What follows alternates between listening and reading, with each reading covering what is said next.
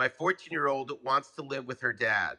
What the fuck do I do? My kids are seven, a boy, 11, 11, and 14 girls. Hey, hey, welcome to the WTF Divorce Podcast. My name is Rob Roseman. On this show, we talk about everything divorce, whether you're thinking about divorce, going through it, or figuring out life after. Divorce, co parenting, dating. We cover it all and break it into short clips so it's easy for you to find and learn from. If you want more help, head on over to WTFdivorce.com. Thanks for listening. On to today's show. Real quick, let's talk about today's sponsor. The WTF Divorce Podcast is sponsored by Our Family Wizard. If you're a co parent, you know how frustrating it can be constantly going back and forth with your ex about the kids, schedule, and expenses. Our Family Wizard helps keep everything organized in one app, making co parenting communication less stressful. More about how Our Family Wizard can help in a few minutes, but now, on to today's show. Yep. It happens, right? I mean, it happens. And it's really, really hard. And so I think you start by being calm, calming down, taking that pause that you've been talking about, that Rob was talking about, and you know, that's come up with everything else, taking that pause, and then opening yourself up to the conversation, to discussion. You don't immediately want to shut this idea down. You don't know where it's coming from. You don't know why she wants to do it.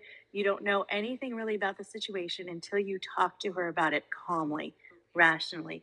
Get her information. Why does she want to live there? What's going on? Is there something going on in your relationship? Is this a threat? Is this real? You know, really dive into it with her. And if you don't have a contentious relationship with your ex, bring them in too, because this is something that everyone should hear from her together. This is a family decision, if it can be. Um, so try not to freak out and start with conversation. It's a really, really important piece. And then if it's really going to happen, if it's what she wants, try it.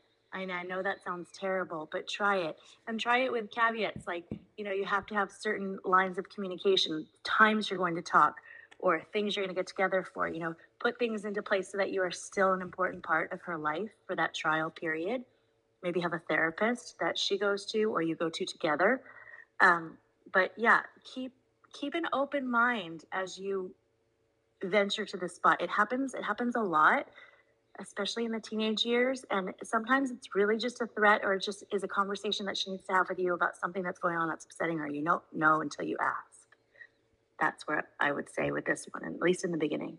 You know, correct me if I'm wrong, Tamar, but it always feels like in scenarios like this, um, you know, particularly in custody, that there's there's always a fear that you could lose your child entirely, not necessarily through a, a custody rearrangement, right? Like you never get to see them um, but just that you know divorce there's a fear that like this is a permanent change for your child and that you know there's a much there's a much bigger loss on the horizon.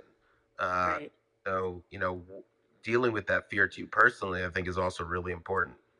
I would totally agree and honestly i would say you know i'm, I'm not a scientist and i haven't done all the research on this but generally speaking from what i've seen it's not a permanent change. Even if it does happen it's usually a temporary situation and it's and there's something going on that the child is looking to address there. Maybe they haven't had a deep connection with their other parent and they're very curious. Or, you know, maybe there's just something going on in their life that makes them feel like that's the place where they want to be for right now. But it's really just for right now. The WTF Divorce Podcast is sponsored by Our Family Wizard. If you're a co parent, you know how frustrating it can be constantly going back and forth with your ex about the kids, schedules, and expenses. Our Family Wizard helps keep everything organized in one app making co parenting communication less stressful. Here's Rachel to explain how our family wizard changed her co parenting life. Right after I filed for divorce, the texts and all the communicating with my ex became super stressful. Every text, every call, every time I scheduled an appointment, it was just emotionally draining. My attorney suggested using the Our Family Wizard app, and it completely saved my sanity. The constant texting stopped because all the communication moved into the app so I could check it when I was ready to respond.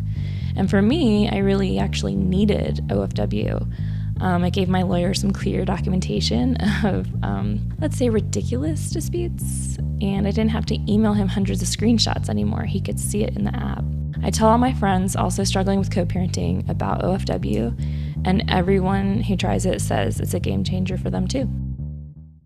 Join more than 1 million parents and family law professionals who trust Our Family Wizard. Go to www.ourfamilywizard.com to get started today.